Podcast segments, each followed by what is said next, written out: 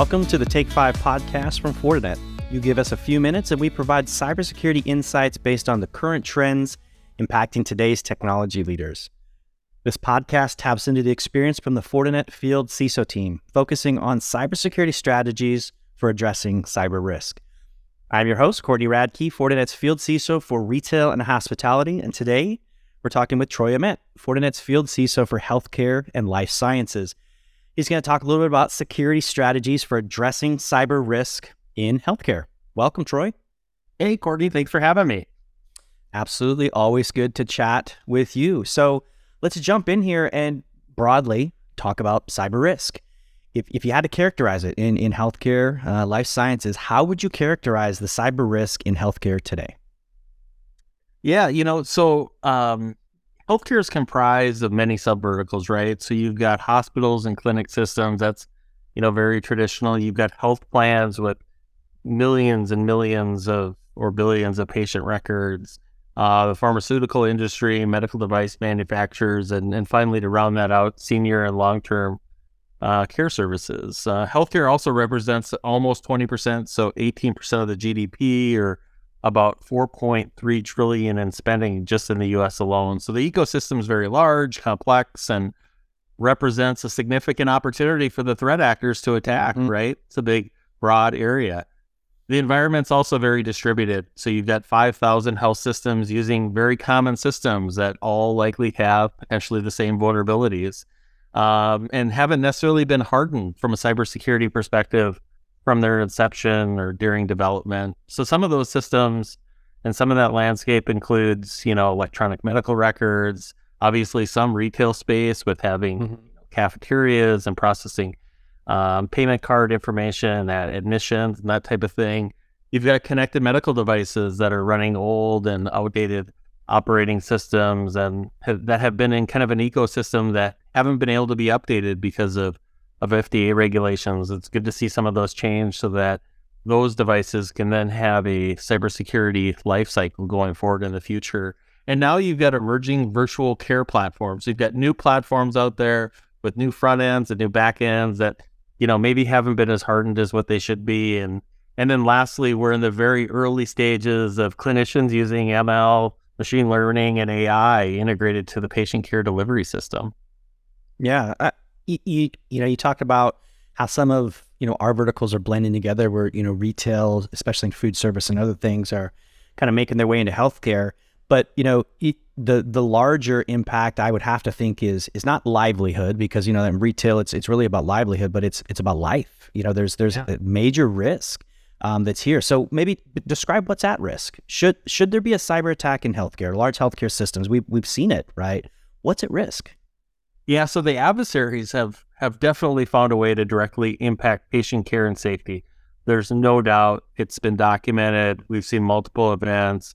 You know, that's really centered around a lot of ransomware attacks and DDoS, more recently DDoS attacks that have shut down operations. So, you know, I think, you know, within our FortiGuard labs and what I'm seeing with my colleagues in the space is the first thing they're going after is is the underlying infrastructure, you know, things like domain controllers, DNS servers that really run and operate and support the entire environment. Um, so what happens in a large health system when a ransomware or DDoS attack, you know, occurs, and more specifically around ransomware attack? So first, it's communication systems. These health systems have thousands of phones. They rely upon email for many of their clinical workflows. Think about IP-based overhead paging. When the network is down, they can't do code reds or safety codes or even deploy rapid response teams to places like you know cardiology and ICUs, so it's very dangerous. Uh, electronic medical records and ancillary systems for you know doing things like medication administration, you know operating the pharmacy, providing lab results, and then the integration between ER and radiology becomes a challenge. What do we see from that? Is a lot of health systems really have to go down to you know emergency management procedures. They have to shut down elective surgeries. In some scenarios, do ER diversion. So they're shutting down their ER and sending those patients maybe to another uh, another location. However, if you look at rural health, um, you can't do ER diversion, right? If you're a rural health facility and the next facility is 100 or 200 miles away, you know, the the electronic system it isn't an option to divert patients.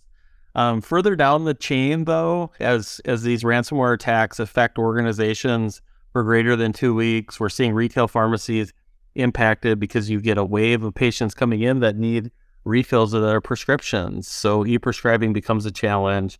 New appointment management, and then a lot of health systems, they're the largest employer in town, right? They've got the mm-hmm. largest number of employees. So processing payroll for thousands of thousands of clinicians and employees across the health system becomes a challenge. And then a couple things lastly that I want to touch on is supply chain. So if you look at a brand new large, uh, you know, um, uh, hospital today, sitting right next to that, which a lot of people don't see, is a huge warehouse you know, these facilities are taking in thousands and thousands of pounds of of supplies, whether it's food, medication, linens.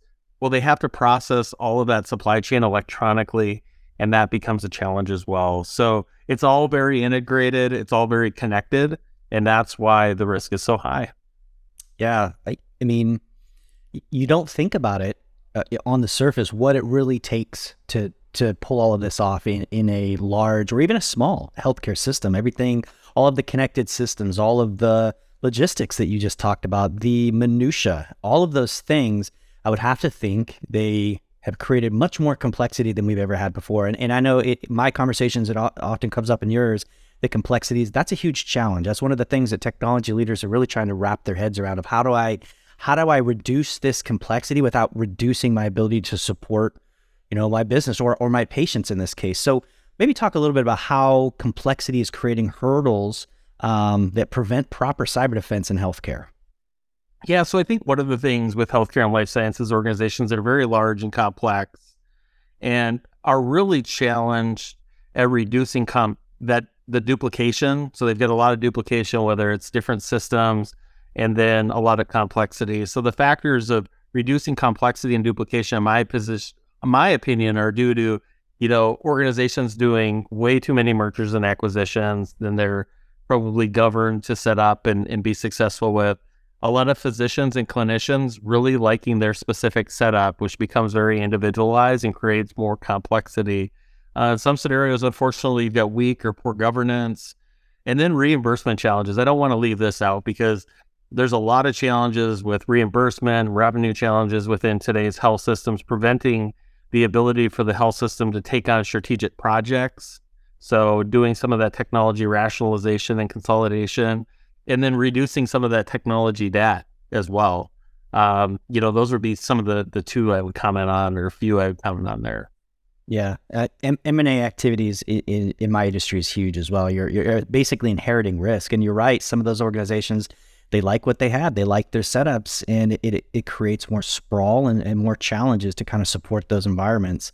So I, I would have to think, you know, um, cyber readiness could be a key to managing risk. You know, what what advice would you have for leaders in healthcare to just improve their cyber readiness? Yeah, so I think first starting out is, you know, if you've got a large complex organization that's very fragmented, I think, you know, move to a centralized governance um, overarching governance model for your entire organization. This is outside of cybersecurity. This can be the entire organization. Then within that governance model, really adopt a framework, right? A cybersecurity framework that the entire organization is is charging towards. Embedding security into digital and organizational transformation. Um, you can't just be within IT transformation; it's got to be across the board within, you know, all of those uh, clinical areas, continually assessing risk because these organizations, well, sometimes it feels like they move slow. There's a lot of change happening, whether it's digital or not digital workflows, taking a look at all of those. Um, and then lastly, the one thing I really want to, and you you mentioned it along with I, is um, in my last position, you know, over the course of a decade, we we did 23 acquisitions. Some of those acquisitions were were over a billion dollars and over 20,000 employees in size. And every time we did an acquisition, it took our program a step backwards. So I think incorporating cybersecurity risk into mergers and acquisitions and having a plan to incorporate them so that you stay efficient and you stay agile uh, because they really compound each other. If you're if you're not doing that standardization and reducing that risk from that that merger and acquisition uh, work that you've done in the past, um, it's going to slow you down in the future. Yeah, No, absolutely, I agree. So let's um, let's run this out with a two-parter here, then, Troy, because it, it, you know, it it's not lost on me that you've sat in the chair, right? So let's let's start with what are some what are some strategies that, that can be used to reduce that complexity given the challenges you've just talked about and what healthcare faces? And then maybe what did you do? Right? You were in a leadership chair in healthcare. How did you address improving risk parameters in healthcare industry? Yeah, I think, you know, what's really interesting about that from sitting in the chair. So before I was a CISO, I ran a lot of our digital digital strategy, digital transformation and and migrating uh, organization that had grown through mergers and acquisitions uh, and eliminating one, a lot of technology debt, but then also doing a lot of app, app rationalization, moving to one electronic medical record. So to that end, I say reduce reduce the attack surface, get rid of multiple electronic medical records, which we see far too time too often within organizations. Uh, I think that can be the best friend of a CISO, right? If you've got less to protect, a, a smaller attack surface that's more efficient, you've got less applications that you that you need to integrate security into, integrating things like zero trust and security operations, and if you've got multiple technologies at the network level, um, you know, reducing those down and doing consolidation there. Technology debt. This is an issue that healthcare, due to its culture historically of running phone systems way too long for 20, 30 years in some scenarios, running connected medical devices like an MRI and a CT machine for 15 years without changing it at all and then now connecting them to the network.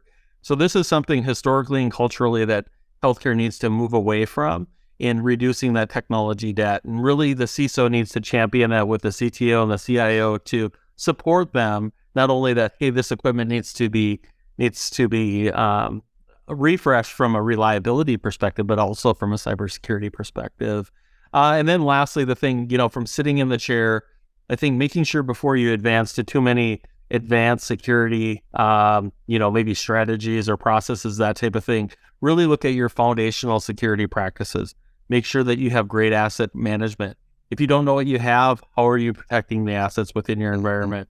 Implementing things like zero trust, multi factor authentication within healthcare uh, really needs to be done across the board, not just email and, and, and maybe a web portal, that type of thing. It, it needs to be holistic within your environment because I'll tell you what, within healthcare, many organizations use the same platforms, whether it's your ERP system, your senior living platform, and the adversaries start to learn, well, their multi-factor authentication portal for their ERP and supply chain isn't turned on across most health systems. They're going to start to target those. So, right. so at the forefront of of implementing technology like that as well.